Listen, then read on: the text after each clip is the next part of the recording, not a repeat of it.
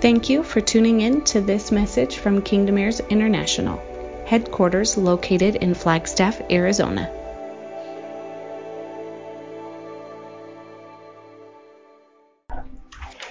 moving into here quietly and getting comfortable. Uh, tonight's service is definitely a little uh, different because of the importance of what it is and what it represents. Um, as I had mentioned in communion, that this is a time that is represented and honored by a first fruit offering. Uh, there's an importance to uh, showing the best of what we can bring. And that's a lot of the, the heart behind uh, the waving of the two loaves, the, the celebration, the honoring of what has happened. And so uh, Megan and John uh, have a heart that understands more than most that I have ever encompassed and that I know personally, specifically in the realm of giving their best. And so with that, Megan and John. All right. Well, before we move into offering, which we had we had discussed as a family that we were going to prepare, press into, and bring a first fruit offering for Shavuot tonight, and that we were going to step into that or give our response at the beginning of the night so that it wasn't necessarily a response to everything else that's coming, but a response out of the overflow of gratitude in what we've already received and walked out in this last season. But before we step into that, we're just going to take a moment because this was a full week. It was the last week of school. We've had lots of extra family time, lots of events. We had some beautiful graduations today. And so we're going to just take a minute and if we could just have a little bit of some background just kind of to send us into the night so that we can take kind of um, like a, a picture for just a second of our heart's positions before we move into the rest of the night. We're going to work as a family on shifting from the busyness of the week, shifting fully just as we did into Shabbat, but now into our heart's position for Shavuot. So let's take just take a minute and then we'll release a little bit more about offering.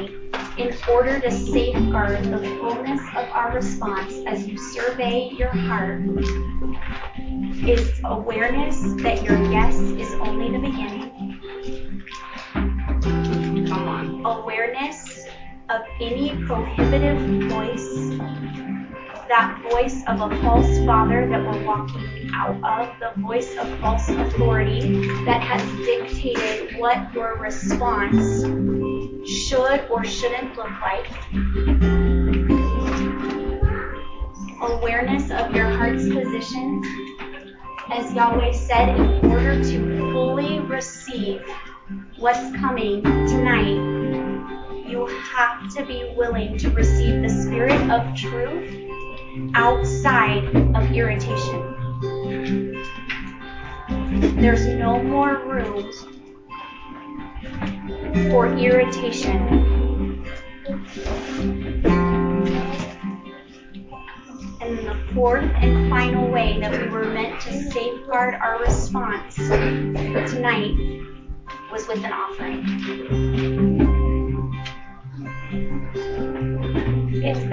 Tangible expression of the response one of the words that Yahweh spoke about the offering was that it was going to be the thing that weighs or gives weight on earth to your heart's position or that heart's response of yes.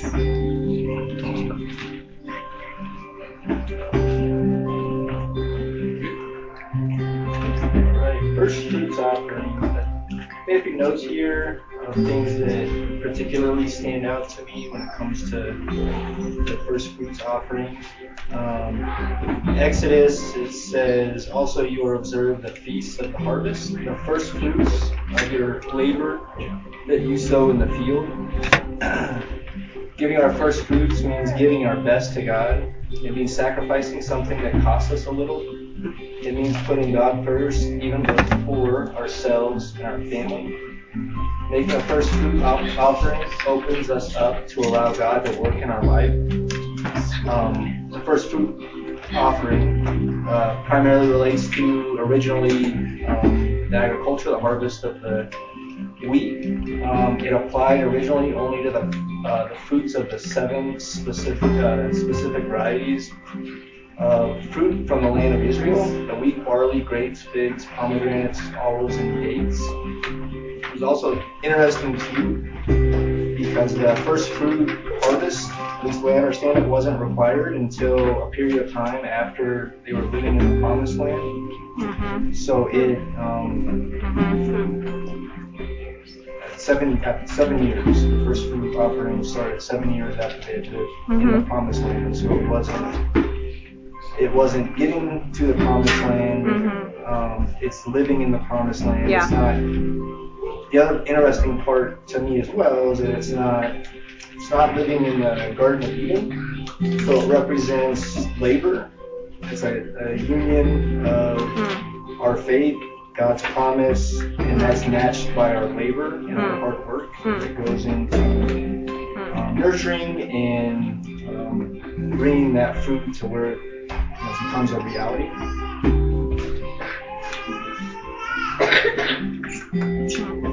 So walking in, walking in faith and my work to pursue the fruit and blessings in which I'm believing God. Mm-hmm. It's not a, a passive blessing. It costs us mm-hmm. a lot. It yeah. is our mm-hmm. livelihood. Yeah, that's good. It's not simply simply believing. That is the foundation. Uh, farming is hard work. Um, crops only come through anxious toil uh, and work, uh, hoping in variables outside of our control. But that's where our faith and belief and, proceeding uh, all come together and what gives significance, in, in my opinion, to the, the first fruits uh, offering.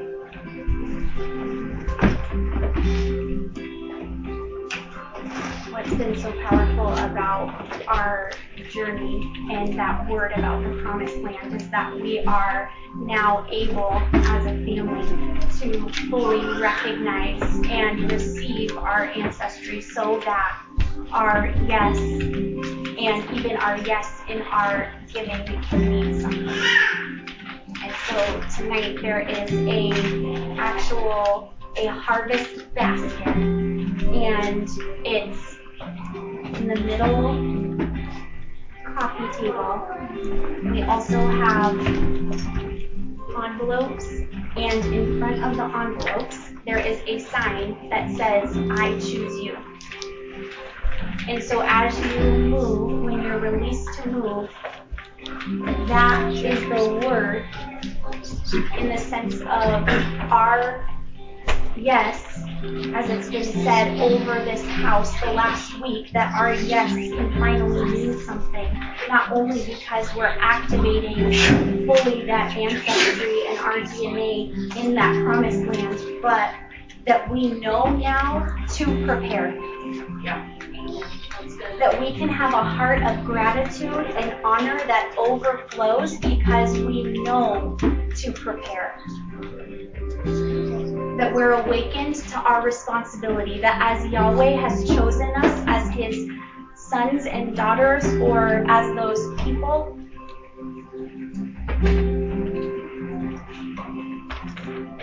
that we have a responsibility to choose him back.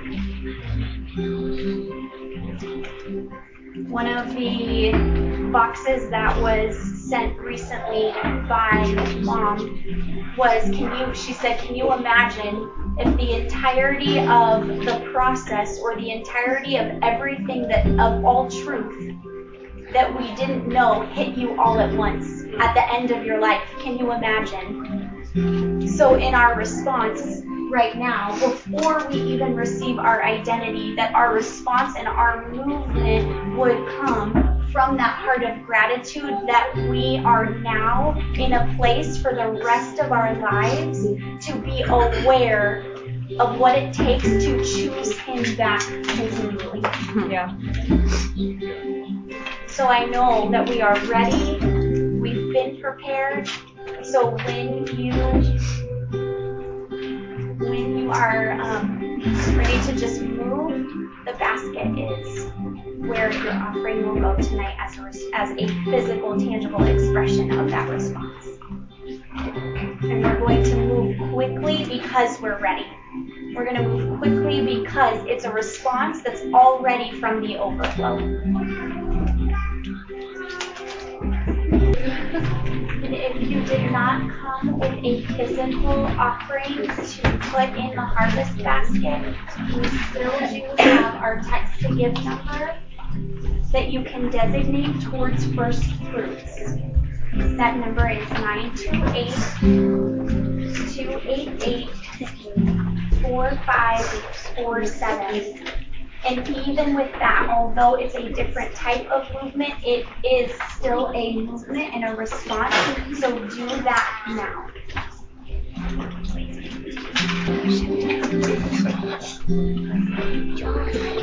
Um, so I'm gonna uh, I'm gonna do something before we we continue with tonight that has been on my heart since last Shavuot. Um, and it's been something that's been important to me because as the shepherds of the house, oftentimes we don't, in the shepherding, we don't get to express the same things over our children, or I don't get to express the same things over my family. So, as you guys know, when we did the commissioning last Shavuot, man, the father was just like, that was, his heart was all over that Yeah. entire thing. Yeah. And so um, I really felt that this Shavuot, I needed to commission my family. Yeah. So if uh, if I could actually have Tanya and the kids stand up on the fireplace thing. Do you need the chairs on the fireplace. Yeah. And I'm gonna, I'm gonna have my my wife and my kids stand up on there because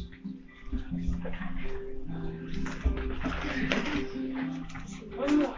You're, you're missing one more.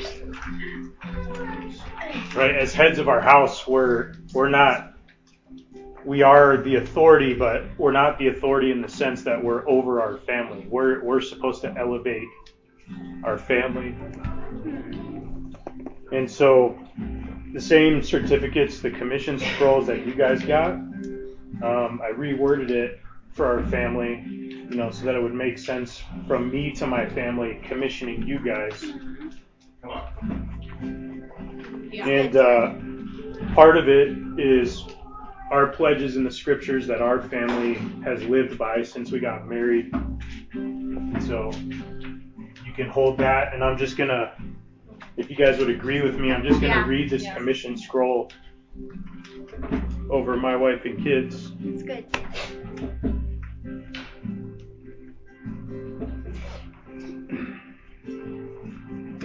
As the father of this house in testimony and by virtue of the delegated authority vested in me as the shepherd of this family, I do recognize and declare that the Brewer family has embarked upon the narrow of narrows,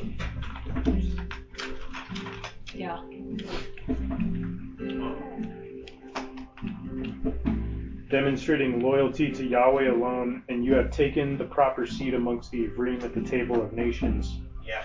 Committed to ongoing discipleship after Yahweh's original intent for his people, so as to fully apprehend the royal priesthood that you are called to as sons and daughters. I confer upon you a crossover anointing given this Chag Shavuot, sixth day of Sivan, 5783. This commissioning acknowledges and affirms that they have undertaken the relentless process of divestment, divorcing themselves from anything that corrupts the calling to which they have been called and the name to which they have been named according to the will of Yahweh.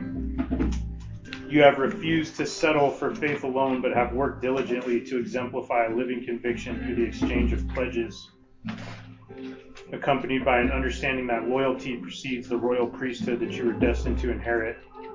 You refuse to diminish his glorious nature, no longer approaching Yahweh out of any desire for selfish gain.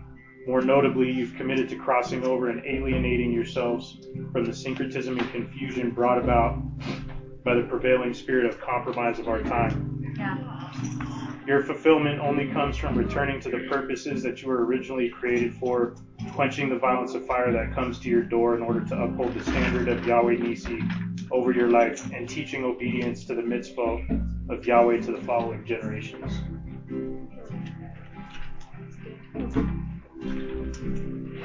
So I just felt it really important that, um, you know, and I don't feel like we missed anything. I just feel like it was all in Yahweh's timing, and uh, there was a lot of crossing over thresholds today with graduations, Yeah. and uh, I just really felt stirred this morning and, and felt it fitting that.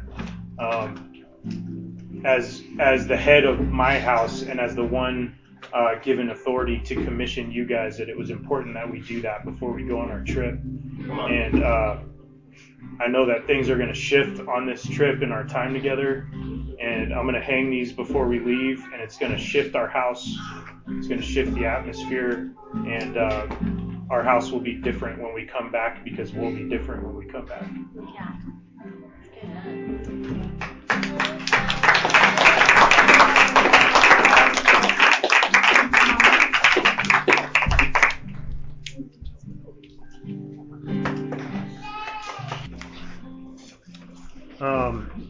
I appreciate you guys letting me do that, and uh,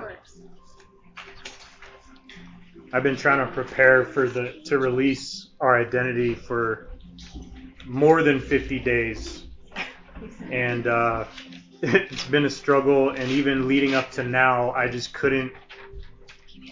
I couldn't get my my thoughts together.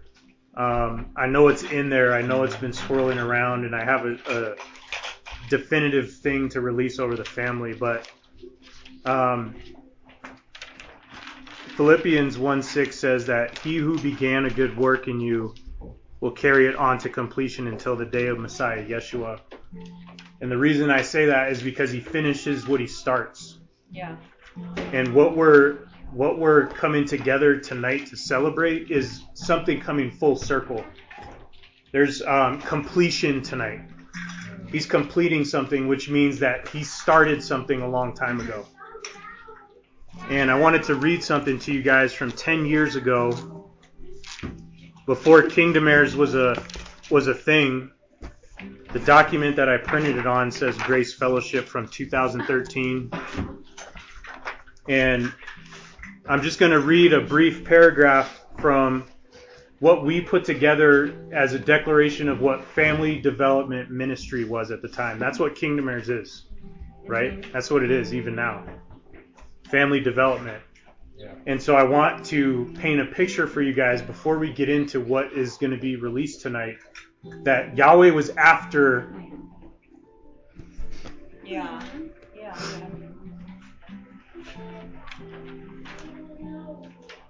He was after this 10 years ago.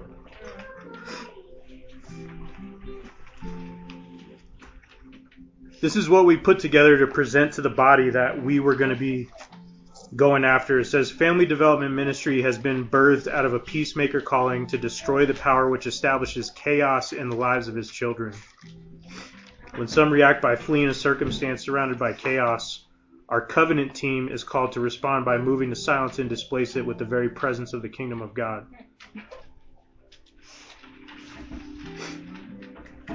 When being transformed by the renewing of our minds, we discover the good, acceptable, and perfect will of God to displace chaos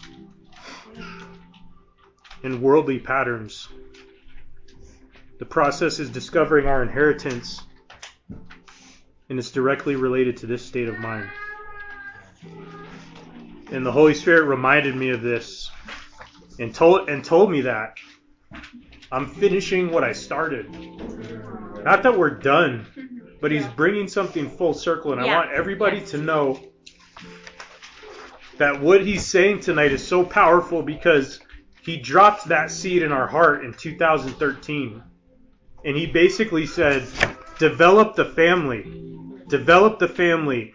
Be peacemakers. Displace chaos, which causes uh, worldly patterns and, and prohibits my will from being displayed. And do it in covenant. And that's your inheritance. And that's what he said. And it's simple. It's like three sentences of what he dropped in our heart, but it's carried us 10 years to now. And Philippians 1 6 says, What I start, I'm going to finish.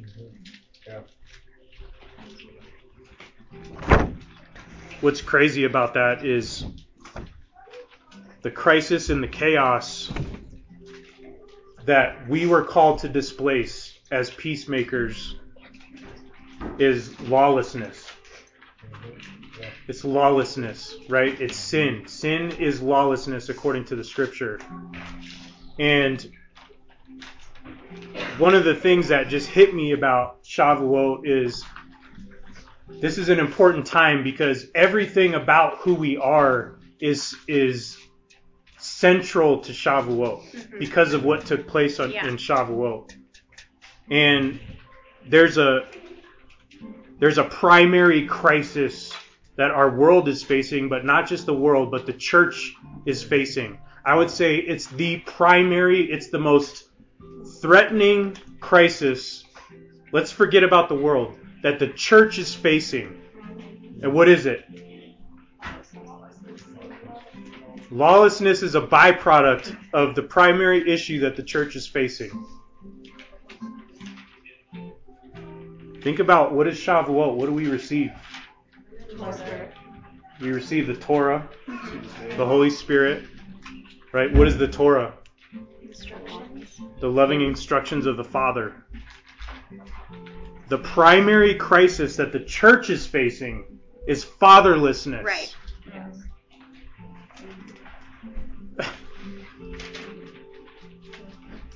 Yeah.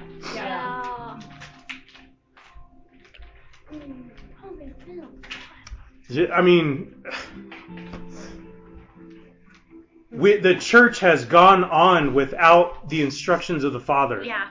The church has been fatherless. Yeah. Yeah. Yeah. Every problem we see in our society can come down to fatherlessness. Yeah. Homelessness, fatherlessness. Violence, fatherlessness. Right? Anything. Alcoholism, fatherlessness. Everything. Gang violence, fatherlessness. Everything. And it's not just the world, it's the church Yeah. has been operating without the Father's voice. Yeah. Yeah. Yeah. So when we go back to 10 years ago and I read these things that Yahweh put in our heart about being peacemakers to displace chaos, which breeds worldly patterns, it opens the mm-hmm. door for worldly patterns. Yeah. What is the opposite of a worldly pattern is a kingdom pattern. And Yeah. how can we establish a kingdom Yeah. pattern if we don't have the Father's voice? Right. Yeah. We can say all day long, I'm a friend of God. Right? We can sing it. I am a friend of God, whatever. And you can be a friend to Him, and you can think you're a friend to Him, but disregard His instruction. Yep. Yeah. Yeah. Yeah. So I, I want us to I want us to feel the weight that when I release the identity that we're truly supposed to be called, that it ha- it's coming on Shavuot when he's saying, "I'm giving you the Torah. I'm giving you my voice." And it's crazy because nothing, if you think about it, nothing can take that place Yep. of a father's voice. Yeah. Amen. Yeah. Not a king, not a priest, not the government. They left the government of Egypt and he took them out of that so they he could he could take them out of that voice and say I'm going to give you my Right. voice. Right. Yeah. Yeah. Yeah. I mean, think about our government right now. People think or they want the government to be the voice of the father in their life. They want Yeah. the government to be the shepherd of their house. Mm-hmm. Nothing can replace the voice of the father. Yeah. And the problem that we have that causes everything is fatherlessness. Yeah. Yeah. So I, want us to understand that when we talk about the Torah tonight, that it isn't, we're not just playing a game where we're like, we're Christians and we kind Yeah. of Yeah. embrace the Torah a little bit, or we're Christians and we observe the Torah, or it's just Christianity and we throw a talit on sometimes, Yeah. or we just say some Hebrew stuff, or we sing some Hebrew songs, and it's just mixing, it's like mixing Christmas and Passover. It's the exact same thing. That is not what he's called us to be. He has called us to be all in to the point to where we can fully receive and have it be central to our life Yeah. the Father's voice. Yeah. Yeah. Now, this is not to say that Yeshua is not the way of salvation. Yeah. We recognize that He is the only way of salvation, but like I had said before, we're recovering His religion. Mhm. Yeah. We're embracing His Yeah. religion, not making Him our religion. Yeah. His religion is I'm here to do the will of the Father. Yeah. I do what I see my Father doing. Yeah. He was about the Father's business. Yeah. So when we talk about the Torah and we identify who are we, we know we're not historical Christianity. Right?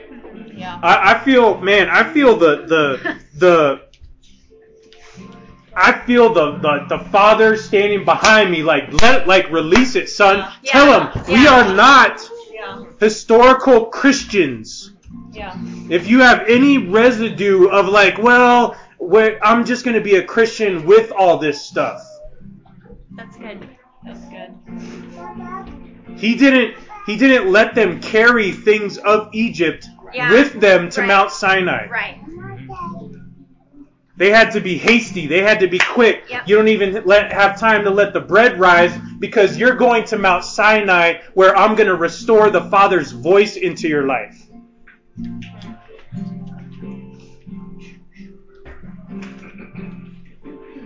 So who who and what are we? There's been this false dichotomy and you guys have probably all heard it. Well, if you're not Christians, you're Jews. Right. You guys are celebrating the feast, you must not be Christian anymore. You must be Jews now. Right. Don't we cannot subscribe to that false dichotomy. Yeah. We cannot let that take root to where we start fighting on that battlefield Yeah. of it's either Christian or Jew. Right. Right. It's either Jew or Gentile. Why have we been pursuing and and and implementing the fact that we're Hebraic, we're Hebrews? It's not just a language, it's not just a religion, it's an ethnicity. That's who your ancestors are, Yeah. Hebrew. Yeah. Because that is Jew and Gentile together. Yeah. The same thing with Christian and Judaism. So what are we then? And I'm going to say this, and, and don't th- don't overthink it. Okay? There is historical Christianity. There's rabbinical Judaism. Okay? Mm-hmm. Those are the things that people are normally referring to when they engage this false dichotomy. Now, what we are, I'm not saying that you would say this to people, but what we are is apostolic Judaism.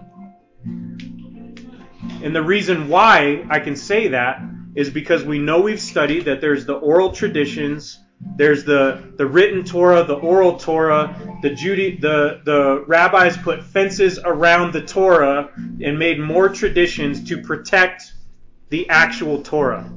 Okay?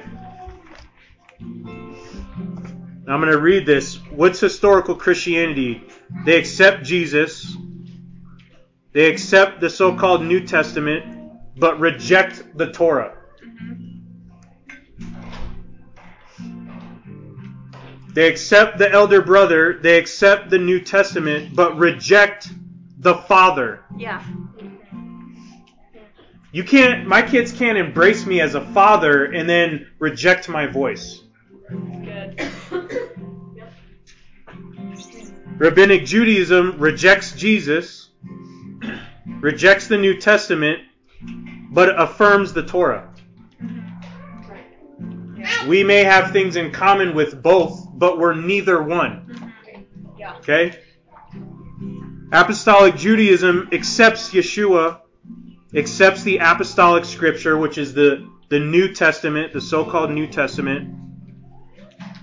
And this says accepts the Torah as defined by Yeshua and his apostles. But we don't just accept it. That's why I want us Yeah. to understand that he finishes what he starts. What he started in us, what I know he started in my wife and I, in our house, was to make a way for the father to be reestablished as the authority over the house.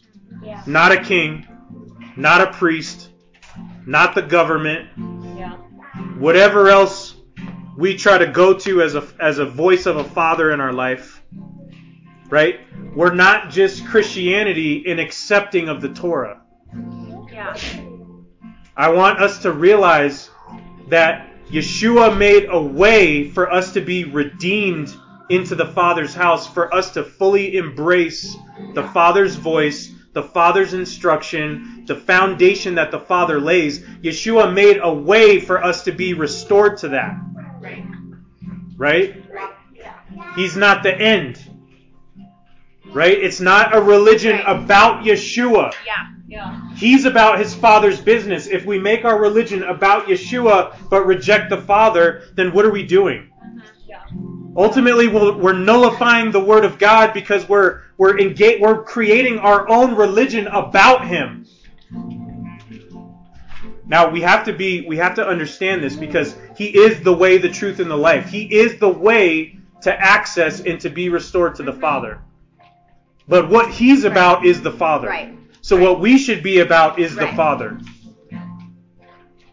Okay?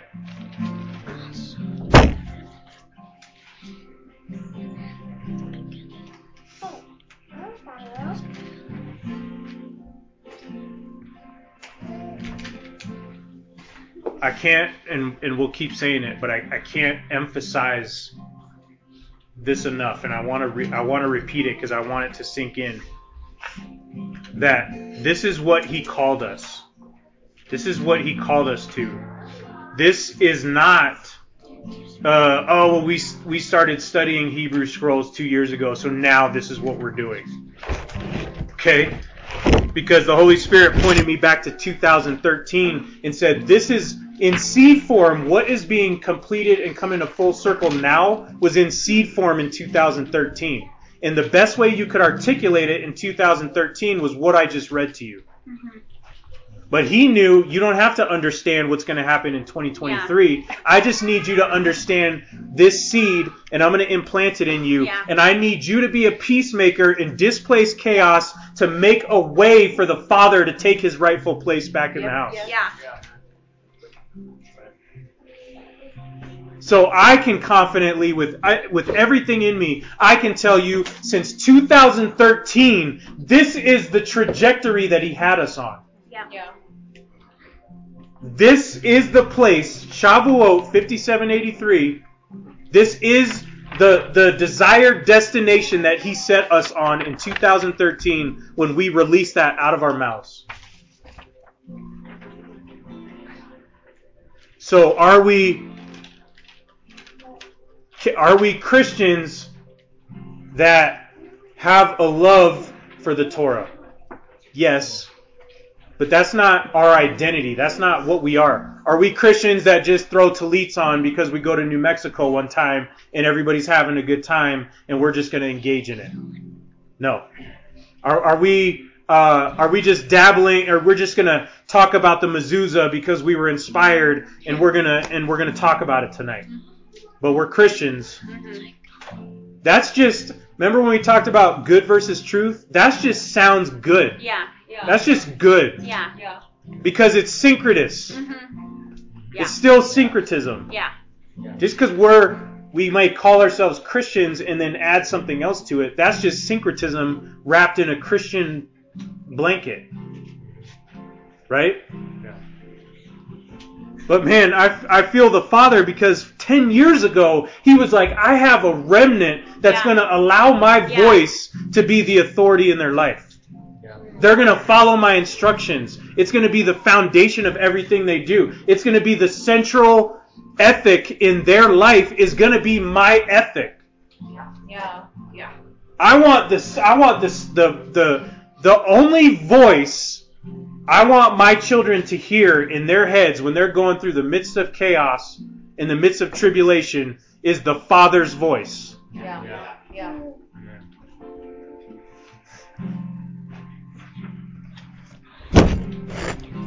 So I so apostolic Judaism is where we fall. We're no longer historical Christianity that doesn't represent who we are.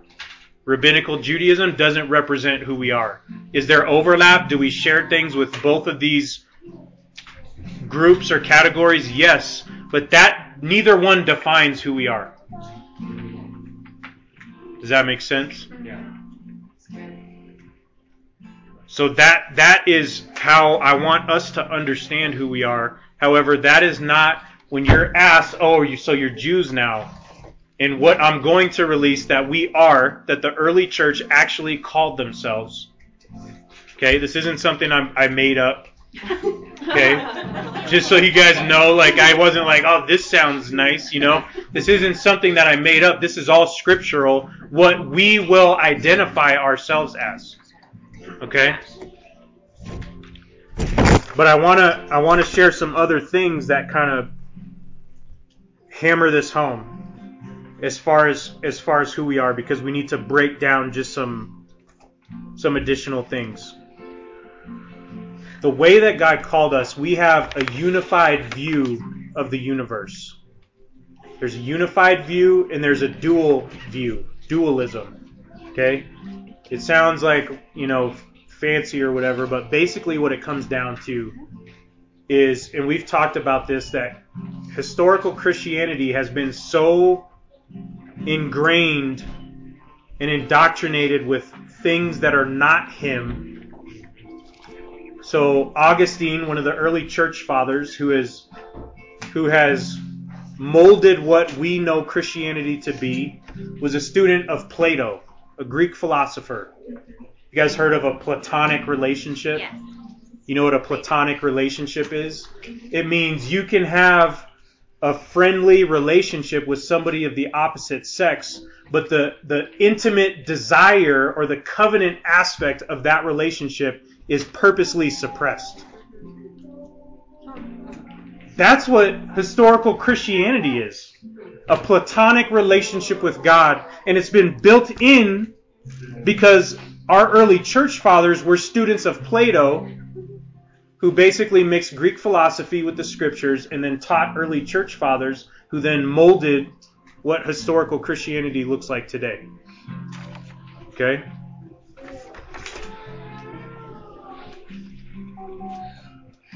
Plato basically looked at Christianity and what dualism is is there's a earthly realm and a heavenly realm. There's good and there's evil. Your body's evil, your flesh is evil, the earth is evil, the heavenly realm is perfection. That's where you aspire to. And the way that you ascend to the heavenly place is through intellectualism. You you learn your way, you you intellectualize your way to heaven. Wow. Yeah. Now this is important to understand because we don't you can see how if we've been ingrained that way Right. to think Yeah. that heaven is this place Yeah. that we have to intellectually Yeah. aspire to Yes. Right. and heaven is the place that we're supposed to go to because that's what's good. Our bodies are evil. Right. Our jobs are evil. This earth is evil. Everything earthly has a negative connotation. Then you're going to reject the Torah, the purpose of which is to have you sanctify the place that you dwell in. Yeah. Wow. Yeah. If we have to under, we have to take the layers off to understand that historical Christianity has operated as a platonic relationship with God. I'm going to be friendly with you. I'm a friend of God, but I'm going to suppress the covenant aspect that I'm supposed to have with you.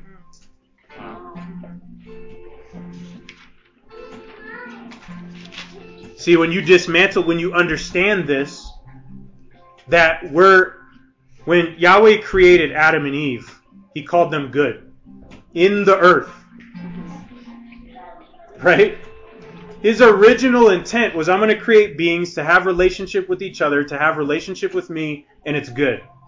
It's not evil. There is nothing evil about it. There is no corruption in it.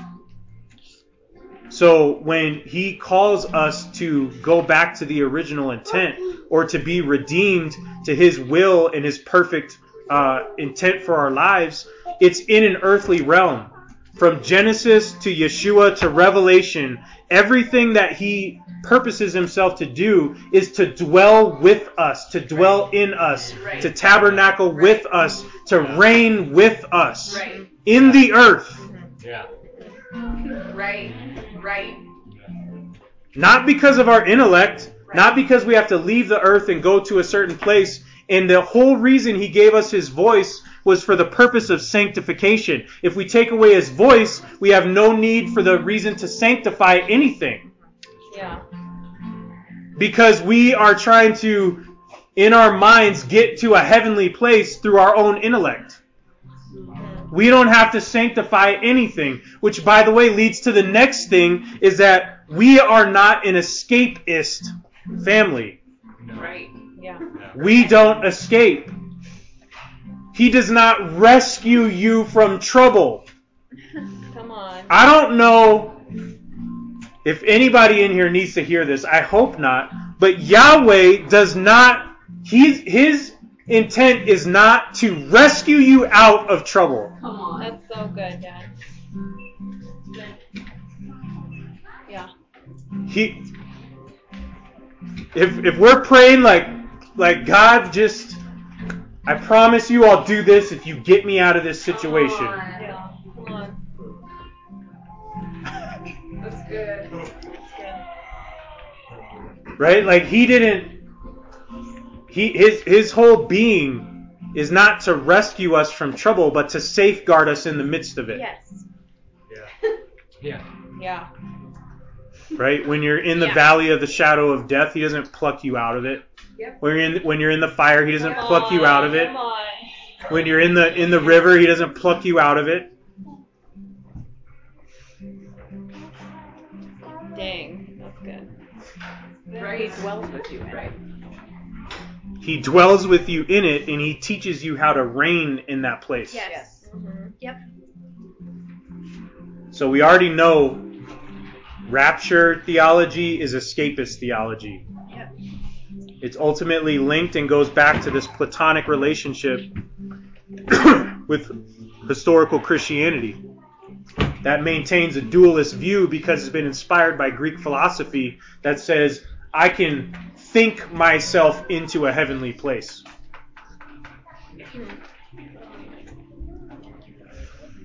While we're keeping covenant with Yahweh suppressed, but we'll we'll we'll want friendship with him.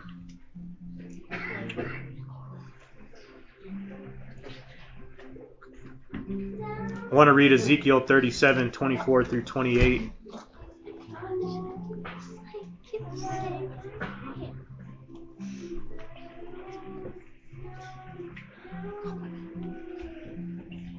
It says, My servant David will be king over them. They will all have one shepherd. They will walk in my ordinances and observe my rulings and do them. My servant David will be king over them. They will all have one shepherd.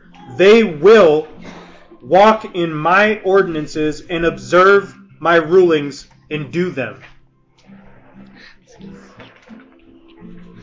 They will live in the land that I gave to my servant Jacob, where your ancestors lived. They will live there, they, their children, and their children's children forever. And my servant David will be their prince forever. I will cut a covenant of shalom with them.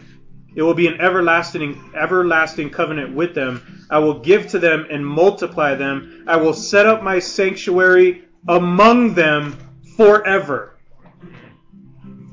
Where is he going to set up his sanctuary? In the heavenly place that we have to think ourselves to? He's going to he said, "I'm going to set up my sanctuary among you forever." My dwelling place will be over them. I will be their God and they will be my people. Then the nations will know that I am Adonai who sanctifies Israel when my sanctuary is in their midst forever. They will know who sanctifies them. We can't be sanctified if we've if we've disregarded the Father's voice. We can't be sanctified if we don't follow his instruction. Which means the nations won't know he's Adonai if we don't follow his instruction. Right. Yeah. So again, I go back. Our identity is not, well, I'm a I'm a Christian, but we also do these things. Yeah. I'm a Christian, but I have a Tree of Life Bible. Okay, are we are we experts in the Torah? No.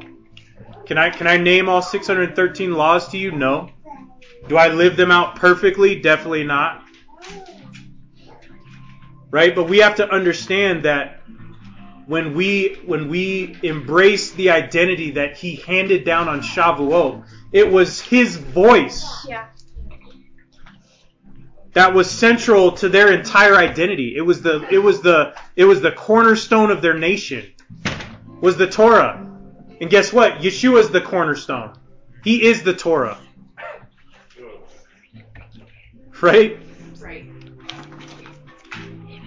So I want us to understand that when you look at Ezekiel 37 and you understand that he's going to dwell with us forever, that's where his sanctuary is going to be among us forever for the purpose of sanctification, for the purpose of shalom. Okay? I can't, I like, we, we have to understand this that all the counting of the Omer, all the character development, all the all the perspective, all the growth, all the pressing, all the pressure, everything that we've gone through over the last 50 days has been for the purpose of making a way so that we can receive his voice. The Torah, the Holy Spirit, all things that equip us to serve him, to carry out his purpose. Okay?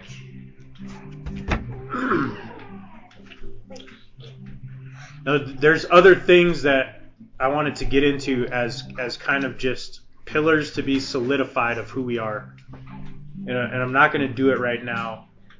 But what we are and what we've been recovering, what Yahweh's been walking us back to. Um, something interesting. I was having a, convers- a conversation with a guy, and he was trying to understand Revelation, and he's wrestling with Revelation, and he's bringing up all these things, and he's like, it doesn't make sense. And Yahweh just breathed in the conversation, and I told him, in order to understand the end, you have to understand the beginning. Yep. Right? Yahweh is taking us back to the beginning so we can be a prophetic Yeah. governmental family to call in the finishing work. Yeah. Okay? Yeah. We have to understand that quote unquote Christians, as people normally call them, the early disciples, the ones that followed him, were called followers of the way. That's what they identified themselves as. They said, We are followers of the way. We are followers of Yeshua. right? Yeah. That's what we are. Yeah. Yeah. That's what the definition of apostolic Judaism defines the followers of the way and how they walked out their walk with Yeshua, with the Messiah. They were in the Hebrew they were called Haderic, which I always I always think of Derek, obviously. The truth. They're called Haderic. Had there. The way. Sorry. Derek is here. But that's that's what we are, and you know I'm sure you guys have heard that. You know, um, but that's what you are. You're a follower of the way, right? You follow Yeshua and you do what you see him doing. What you see him doing is taking care of the Father's business, doing the will of the Father. So you should Yeah. follow him because he's pointing you to the will of the Father. Yeah. And we've said this before as well, but we are stepping into a place of understanding our identity to where the anointing will be there to absolutely transform things. But before he was about transformation, he was about preservation. That has been resting so heavy on me lately that so much of the the the church in the state that it's in has put the cart before the horse and they're trying to transform things but they haven't preserved anything. Yep. So what are we transforming to? Yep. If we haven't preserved anything, we have no right to transform anything. Yep. Good. Wow. So 10 years ago, Yahweh was about, I'm going to preserve my voice. Then you can go about transformation. Then you can go about the Great Commission. Then you can go about and actually fulfill it and teach disciples to obey my commands like you were taught. Yeah. yeah. So, man, what we're receiving is our our identity, but ultimately our identity is grounded in the Father's voice. It's grounded in the Torah. The Torah isn't, isn't an added benefit to our faith walk, to our Christianity. It is the foundation that Yeshua made a way for us to be restored to. yeah. Amen. Come on. Come on. And my hope for this house is that each and every one of you, that the fire, that fire would be burning inside of you, that anytime, any opportunity it comes up and somebody says, Who are you, Regina? What are you? What have you been doing? What is this? You're this, you're that. And they criticize you and you're confronted with all that. That fire would burn and you would say, I'm a follower of the way. Ha, Derek, this is, I'm about the Father's business. I didn't make a religion out of Jesus. I'm, I'm celebrating the religion of Jesus. Yeah. Yeah. Yeah. Yeah. Like what? What? Get it, Regina. Why? Why are we? Why? Like, like there is no more time or oh grace. Remember grace or expectation? Yeah. Now it's about expectation Yeah. Yeah. Because we've worked, we've pressed our way to the base of Mount Sinai, and He said, "Here's my voice. There's no room for you to go back to Egypt and try to drag stuff in here." Yeah. Yeah. You want Pharaoh's voice? You want my voice 90% of the time and Pharaoh's voice 10% of the time? I, I feel the Father, man. He's saying it's expectation time. This is who you are, son. This is who you are, daughter. No longer historical Christianity. You're a follower of the way that got you to me. Yeah. And now it's you and him. Now that covenant is no longer suppressed. Now you're no longer operating in a platonic relationship of historical Christianity. Yeshua died so the covenant would no longer be suppressed. He died and rose again so that his voice could be reinstalled as the primary, the supreme, the only seat of authority in your life. And the thing that defines you, that got you there, was following the way. Yeah. That's what they called themselves. Right? That's what they said. This is who we are. They didn't adopt a, a, a title that was given to them by somebody who didn't understand them.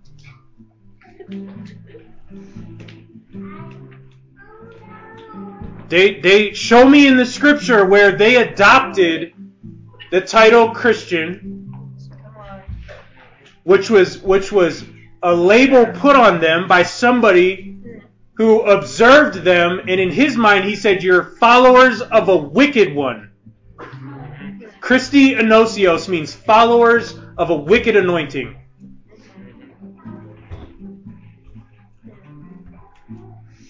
And I've taught on that before, and we could get into it, but I'm, I'm done with that title. I don't care about titles. Right? They're, they didn't even, essentially, they didn't even say, like, this, this is our title. We, they just said, we're following the Messiah. Yeah. Yeah. Identify me by that. yeah. Right? And the Messiah knew where he was going. They didn't know how he was going to do it. They didn't know how he was going to overcome, how he was going to reign supreme, how he was going to fulfill his purpose. They didn't know how he was going to do it. But he knew. He knew I'm making a way to restore covenant with the Father. So I want us to understand we are followers of the way. Kingdom Heirs International is people who are followers of the way. How dare? We're not just like Christians that started backsliding into Judaism and like it's a it's a hard paradigm because most people are stuck in the context of the false dichotomy Christian Jew, Yeah. Jew Gentile. Right? I feel the Father is is this Shavuot, he is the Father's blessing is on that. He is the one saying this. He is the one saying that you guys have followed the way. You have walked the narrow of narrows. And on this Shavuot, you all are truly receiving the Torah. Yes. Yeah. Yeah.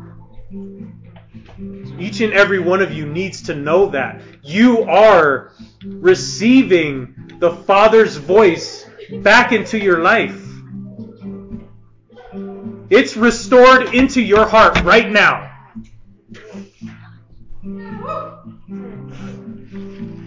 and it's taking precedent over any other voices that have that have been in that place. Your boss, judges, kings, priests, pastors, whatever, apostles, whatever. There have been people that have been laying the law down or, or establishing rules or expectations in your life, and that has been the governing voice. And the, the peacemaker calling has made a way to develop a family, to clear the way so that his voice could take the rightful place. Man, it's on you to receive that. You're all at the base of Mount Sinai right now.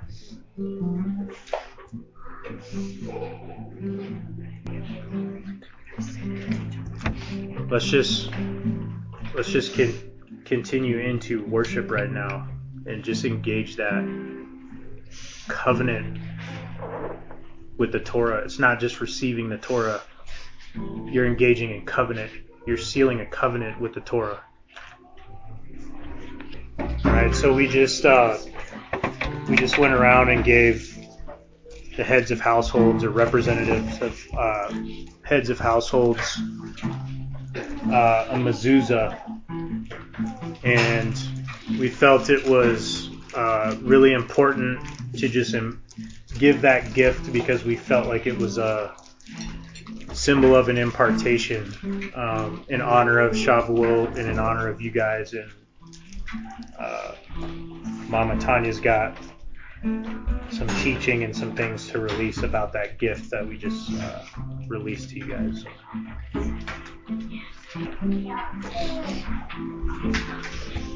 I am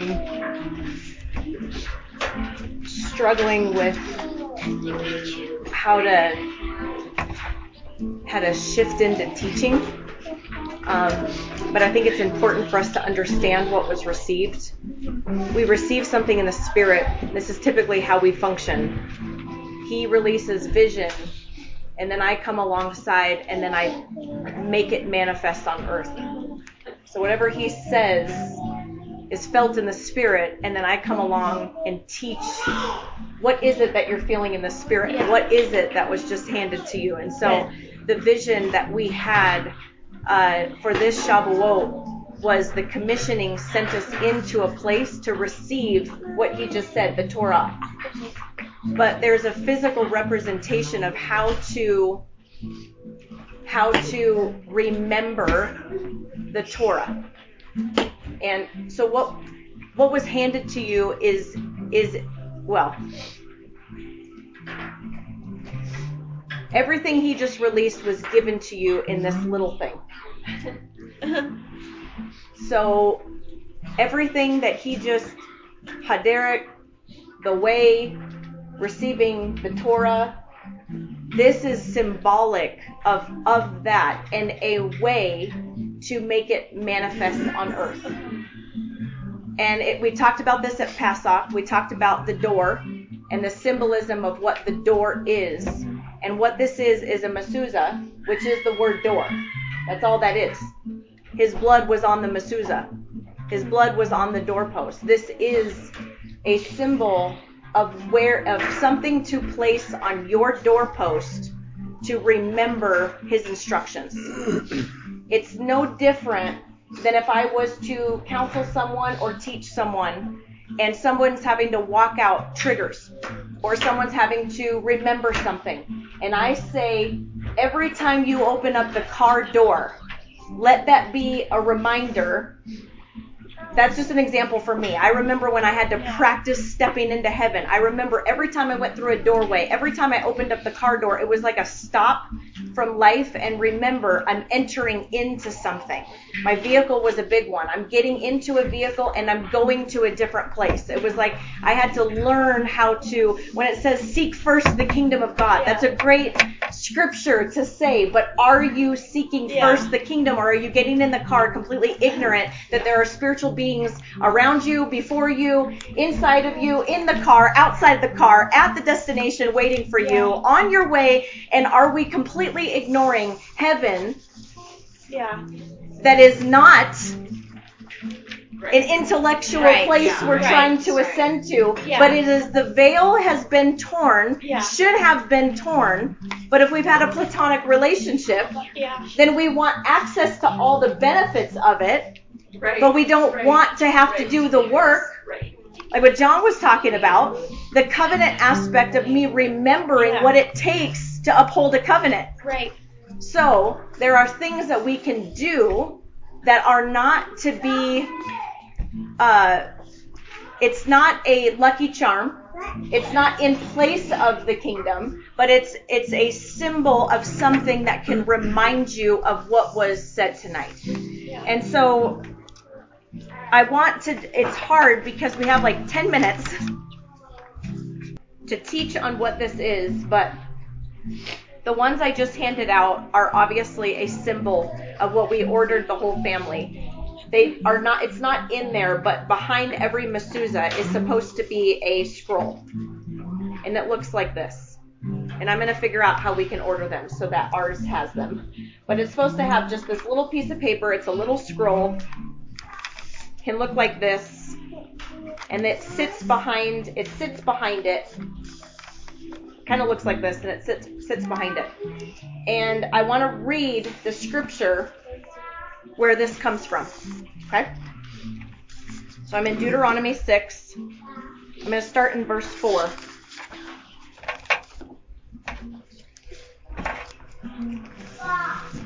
Well, let me. The, there's context. Let me start in verse. Are you guys okay? Mm-hmm. If I- I'm going to start in verse 1. Now this is the commandment, the statutes and ordinance that Adonai your God commanded to teach you to do in the land you are crossing over to possess, so that you might fear Adonai your God to keep all his statutes and mitzvah that I am commanding you and your son and your son's sons all the days of your life, and so that you may prolong your days. Hear therefore, O Israel, and take care to do this, so that it may go well with you, and you may increase mightily, as Adonai, the God of your fathers, has promised you, in a land flowing with milk and honey. So starting in verse 4, this is the Shema.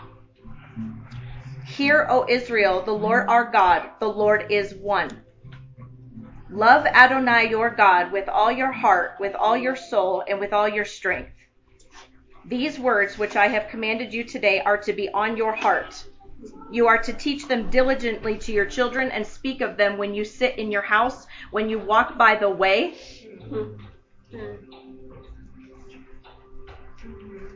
This is Deuteronomy. Who are they talking about? Walking by the way, when you lie down and when you rise up, bind them as a sign on your hand.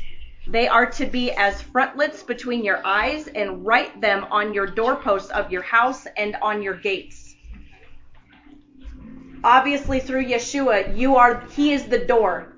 This is to be written on our hearts and on our gates. Again, this is a symbol to remind us what is written in my heart is a way to access that, if that makes sense. So anytime you're going through a door, if this is on the door and it's right where you're, when you walk through a doorway, it's supposed to be right at eye level for you to remember what is written on your heart. Okay? But this is, this is in the Torah to do this. So this is a symbol of how to activate this word in a very practical way. What is inside of this is what I just read.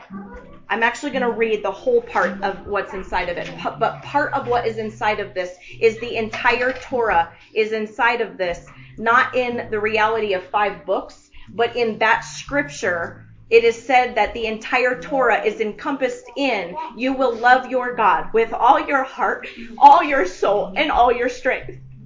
And because that's what Yeshua said is the greatest commandment, that this is a symbol of remembering that if you love him with all your heart, all your soul, and all your strength, then you are going to encompass and be moved to follow the entirety of the Gospels. So the entire Torah is in this because of that one scripture. Okay? But there's a couple, and I don't, I don't know how far I'm going to be able to get into this, but there's a couple of cool things um, that come with this because I want us to understand some, some stuff. But if you look at the top, I don't know if they're all the same, but it should be on there. If you look at it, there should be a shin. Do you guys see a shin? Do you guys know what a shin looks like? So, does everybody have a shin on theirs? Yeah. Because all I think all of them are a little bit, not all of them, but they're they're a little bit different. There should be a shin on there, and the reason why the shin is at the top, first of all, shin looks like a crown. Okay? Um, but the shin, there's something powerful about this letter. So when I read, Hear, O Israel, the Lord our God, the Lord is one. There is something very powerful about something that we follow. And it's that He is one and three in one. Okay? So the shin is one letter with three prongs to remind you that he is one and three in one. What I don't necessarily have time to get into is the word is echad. And it is a powerful word. I'll just say a couple of things. It means unique. It means first and there is no other like it. It doesn't just mean, it does mean numerically one, but it doesn't just mean that. It means firmness, faithfulness, sureness, reliability, stability, continuance, reliabilityness, reliableness, spoken truth, testimony, divine instruction, ethical knowledge, true doctrine. That entire word is, Hear, O Israel, the Lord our God, the Lord is unique. The Lord is the only one.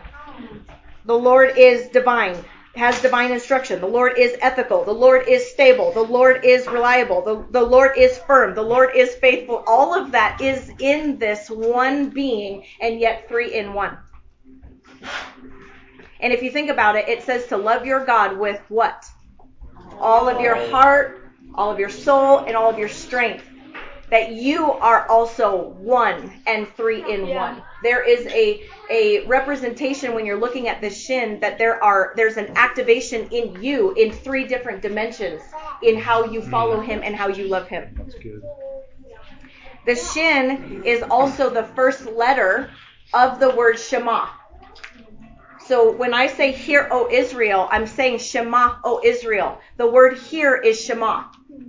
This is the first letter of Shema to remind you that as you walk past this and see this, that your heart has the ability to basically recite the Shema, which means I hear. Why in Revelations does it say all the time? Yeshua said it all the time. Let them have ears to hear. We have known that in one dimension that you should be able to listen. You should be mm. able to hear something. This word is not to listen. I mean, it is. But it means to hear, listen, and obey. Mm. It does not mean just to merely listen to a good teaching and then walk away from it. It means to hear, understand, and obey. The Shema. So when you're walking past this, you're you're declaring that you love him with all your heart, all your soul, and all your strength, and that you are committed to I will hear and I will obey. Hmm That is that is the that is the Shema. That's the first letter of this scripture. The other reason why the shin is on there, it is the first letter of Shaddai. That means Almighty. So there is protection and remembering that El Shaddai, that that that that name, that that name that He has, is is being represented in this three in one letter. It's, like if you were to write on your do- doorpost El Shaddai. But we get to have a multi-dimensional, multi-purpose, just in the shin of recognizing that name and, and that and that name alone. Amen. Um, in this scripture, Yahweh is uh, said three times. You respond three times. Um, so I, I just I wanted to bring that part up about the shin. I'm going to read uh, a little bit more about the word hear. Hear, listen, obey. But I'm going to keep going. Perceive, concern, power, attention, interest, understand, judge, give heed to, consent, agree, grant request, yield to, summon, proclaim, and it's a sound. So that that Shema, O Israel, is a lot more than just hear me. Yeah. He's talking about we're receiving the Father's voice. Yeah. There's going to be some multi-dimensional things that come our way when Mhm. you receive the Father's voice because Yeah. we've only maybe been taught one or two dimensions in our hearing. Yeah. But he wants us to perceive, agree, grant permission, Come on. yield to, summon, Mhm. tell, proclaim. There's so much in this word that it's so much more than here, and all of that is, is in this. Mhm. So I I'm just going to read um, because the Shema is actually three paragraphs, and it encompasses the scripture I just read, and it also encompasses Deuteronomy Deuteronomy oh my gosh Deuteronomy 11. 13 through 21 and what's so powerful what I the only thing I'm going to talk about in this I want you to read these scriptures but that scripture is your response. There is a if you guys remember when we got into intimacy and John shared about blessing and cursing? Yeah. there is a response that is also in this. So not only does it say what your what what we say he is then in this prayer out of Deuteronomy 11 is our response to that and then I'm just going to throw this out there. The very last word that is in this is the word uh, emet, and it's true. And I just thought that that was interesting when we've been going through good versus truth. That it the the very ending says I'm going to read it, but it says I the Lord am your God. True.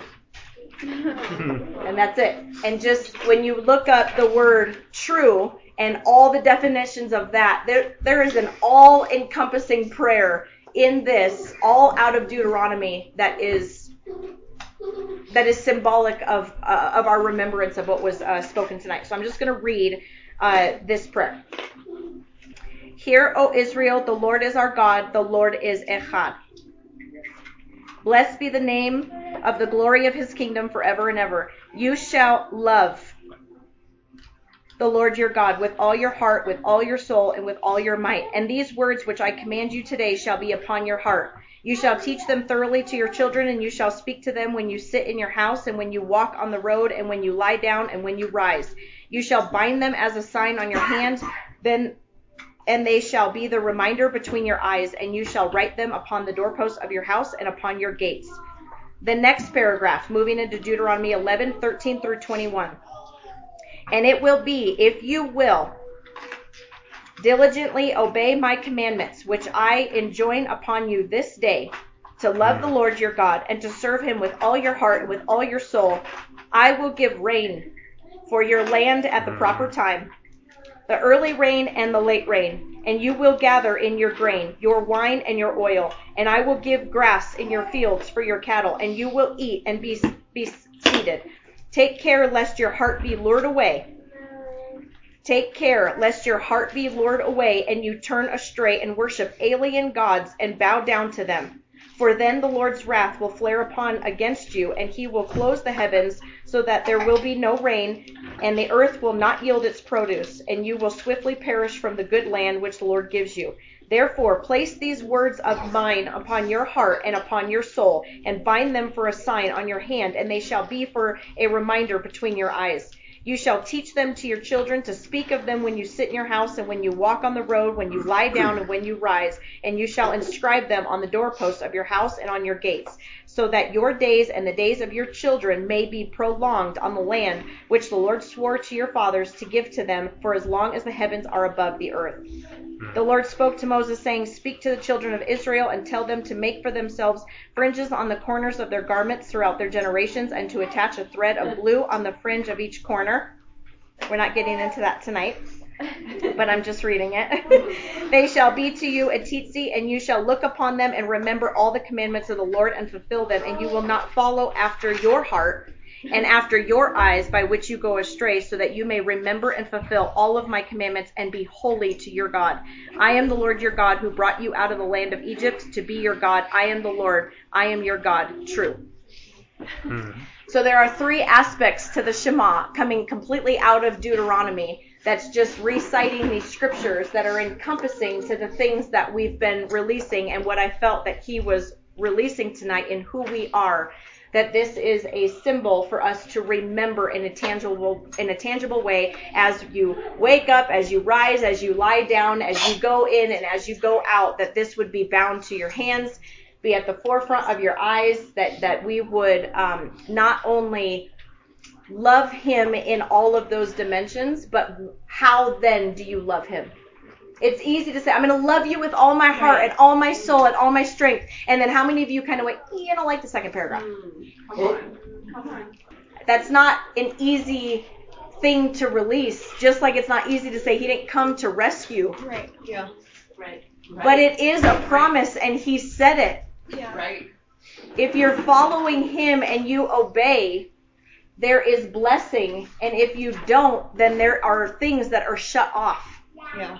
And so there's an aspect of remembering his promises. It's a it's a beautiful thing. Even when you hear about if you honor your mother and father, you shall live a long life. It's it's it's understanding that he attached a promise to the Yeah. things that he says because it matters and it means something. Yes. And why would he want you to have a prolonged life if we're supposed to be leaving? Yeah. If we leave, then what has happened? If we think we're out of here, what are the promises that we've decided this is irrelevant because the rain doesn't matter, we're Right. not going to be Mhm. here. Right. Yeah. So now you have decided to dishonor Yeah. the family unit, Yeah. and Yeah. now we've got cursing, and we say, well, that's on him because that's how he set it up. Because we're not supposed to be here. When in reality, it was his children that broke the family unit that isn't following and honoring because that's where his that's where his that's where his promises are. Yeah. Is to is to is to is to follow his instruction. If you follow my instruction. Isn't that a powerful? I mean, that's Yeah. talking about submission. That's talking about there's just so much that's in that that we've lost as a culture. Forget the world. The church culture has Yeah. lost that, and yet we're wanting the blessing I don't know how many times we've read out of Deuteronomy, you are the head and not the tail. Yeah. But we forget about how do you become the head? Yeah. Follow my instructions. Yeah. Mhm. Yeah. Not, don't Yeah. follow my instructions. Yeah. Don't love me with all your heart and all your soul. But but you want the rain. Right. Yeah. So we are a people that is responding to his voice that Yeah. requires the work of the first fruits, not works, but understanding that it's it's unveiling the veil that he Yeah. tore for us to have access right now. Yeah. And so this is a gift uh, to every household to um, put these however you however you see fit, but to put these on your doorpost as as a beginning of symbolizing uh, what happened tonight. Amen. Yeah. Thank you guys. I'm just gonna. I just want to add one thing. The the word in our response. So the second paragraph of the Shema. The word. I I'm, I don't know if I'm gonna say it right, but uh, vaha- vaha- vahaya. That word is our response, but in that word, I want us to understand that there's there's a there's an aspect of reward and punishment, like I just said. But in that word and in our response, the definition of that is to become. It's to be. It's to exist. It's for this word and our response. The definition means to come to pass. It means arise, appear, and to be established. Hmm. So that first part of the Shema is saying that when you love, you are following all of the that is the that is the hinge all of the commandments are on. All of them start with that. Then in your response, there's an aspect of reward and punishment, but know that in your response is where you get to exist. It's in your, uh, I'm pretty sure Derek said it. He said, whatever grows is what will feed you. Yes. yeah. I heard that as a warning. Yep. Mm-hmm. Yep. Whatever you're choosing to grow Yep. That's good. is what will feed you. Yep. Yeah. And that could be as practical as marriage counseling, right? Okay. Whatever you're growing, whatever you're cultivating, is ultimately the thing that is feeding you. Yeah. And so when you think about that aspect, you're recognizing that whatever your response is, which is the obedience to hear and obey to his instructions, is causing you to exist and for things to come to pass, for you to arise, appear, and to be established. That is how powerful our response is. So let this be a symbol that every time we see this, that that is our call to action. It is our call to remembrance that this is what he said to do and that and, and that there's a response in that doing. There's a response in that and that you're activating that our ears I, I don't know how much to enforce that, but our ears have to be open. I mean, I understand when people said that in the scriptures. Let them have ears to hear. Right. Because they were saying, let them have ears to Shema. They weren't saying, I hope they're hearing my voice right now. By the Spirit, let them have ears to hear, that their ears would be open to understand, to be established, to arise, to be, to exist, to be able to fully understand and fully respond and be obedient to that response. So, Amen. so we are Yeah, we're good. followers of the way. So now, you guys, when people ask you, what are you? Absolutely, you can say Hebrew. But now you can also say, I'm a follower of the way. And if anybody does want to talk doctrine, just so you know that when apostolic Judaism would be the, the, the best way to kind of, if you want to Google our tribe, the remnant we're looking for is apostolic Judaism, if that makes sense. Because there, there, the reason why I say that is there's a lot. There's Hebrew roots. There's Messianic Jews. There, I mean, there's so many. Just like Christianity, there is remnant Yeah. Sects. Yes. And so you gotta you gotta watch which one you're following. So when you are looking into it, apostolic Judaism is probably the best way to explain kind of our tribe or our people.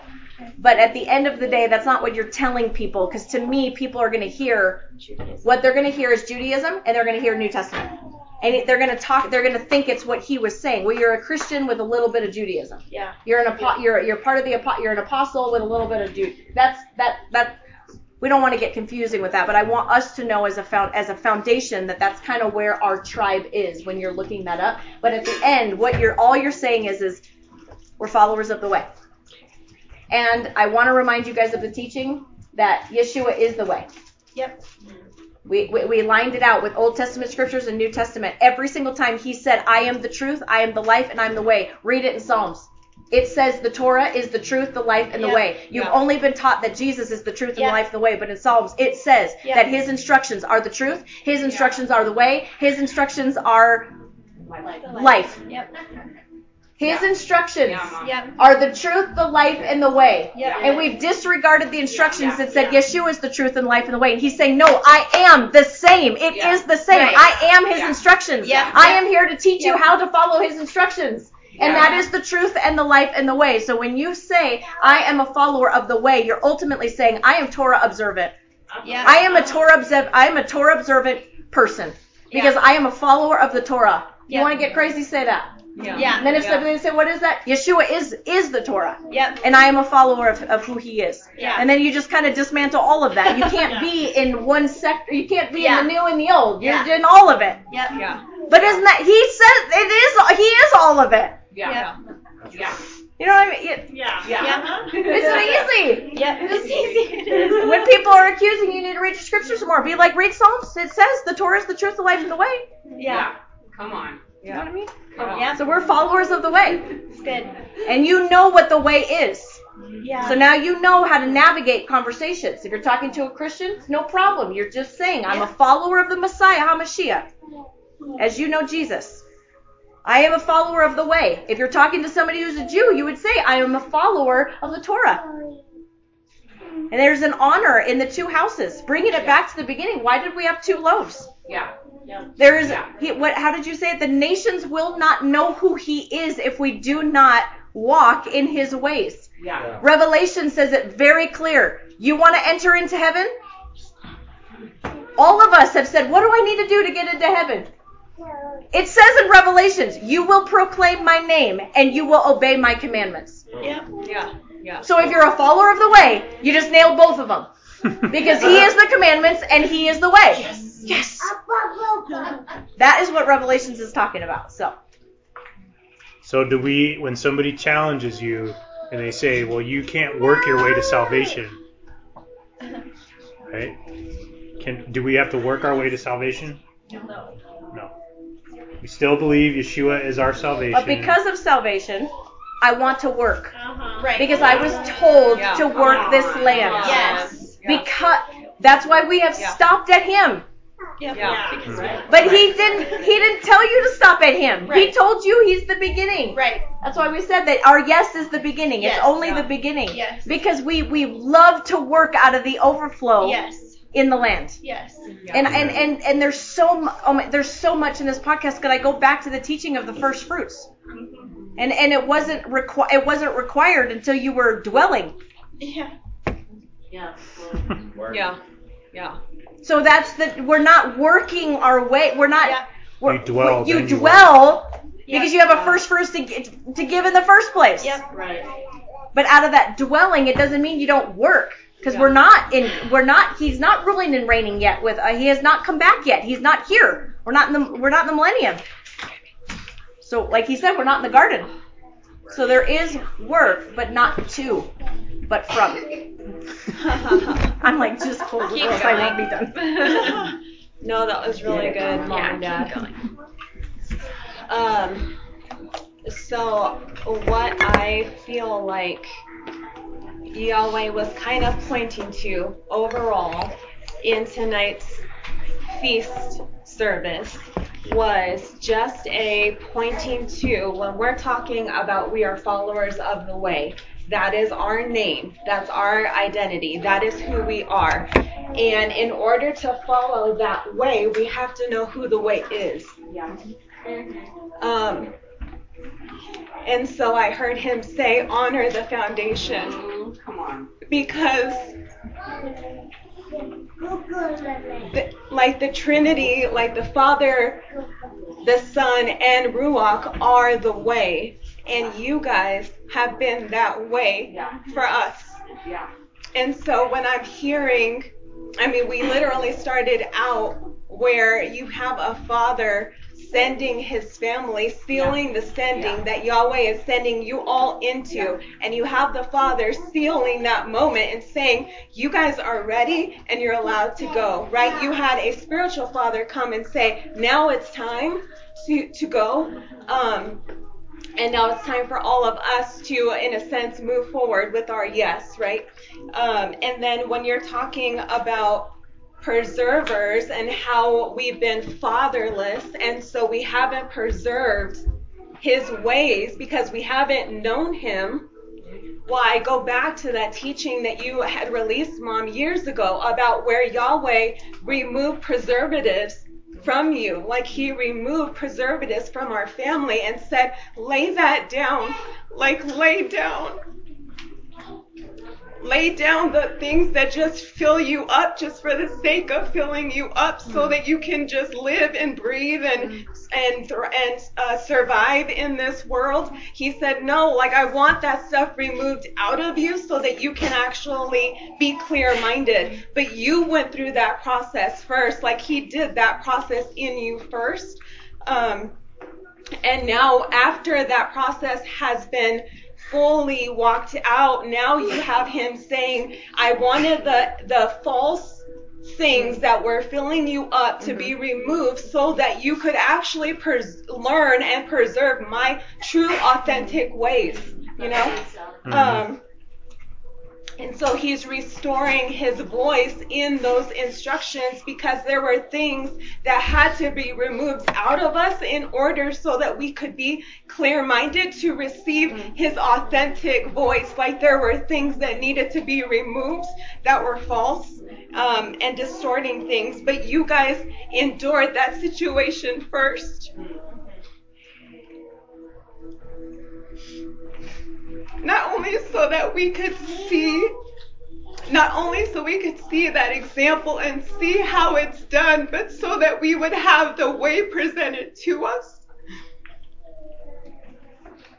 Um, and then tonight, when we're talking about sealing a covenant with Torah, like saying that we receive his instructions now that we're able to discover and discern the authentic voice, right, of a father because a father and a mother have been leading us all this time in authenticity and transparency. Now we're able to actually say that we are like we are bound to Torah, like we are bound to mm what we have learned. We're bound to what we've mm seen. Mm-hmm. We're yeah. bound mm-hmm. to the way that has been made for mm us. Yeah. Mm-hmm. And so everything you guys were talking about, even though what you were just saying right now, mom, I'm literally, I was hearing like that's you guys. Like I wish I could rewind that tape because it's like if we could hear that that was you guys.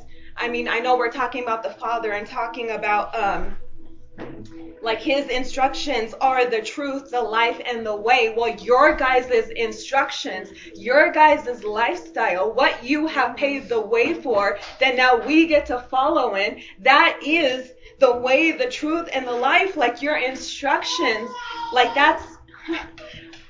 Like that's what he's calling us to walk in. That's why he's saying we are followers of the way and to follow in that way because now it's our responsibility to say yes to that and to move in what we've seen. And you guys have done an amazing job of like showing us how and the what and the when and the why and, and everything. You guys have done amazing in that and you will continue to. And because of that foundation you guys have laid for us, now we're able to move forward in that. And you did it in perfect timing because without that, we would not be able to do anything. We wouldn't be able to have a yes. We would be saying yes to the inauthentic mm-hmm. still. Mm-hmm. Okay? But because you have mothered and fathered and chosen to bind yourself to the way first and then show his way to a family, now we get to bind ourselves to the authentic. Mm-hmm. And so we appreciate that and we thank yeah. you guys for that. Thank you for listening to this message from Kingdom Heirs International. If you have received insight and revelation with this message, we invite you to claim that revelation by trading on the trading floor with this ministry. You can do that at kingdomheirsflag.org. Thank you.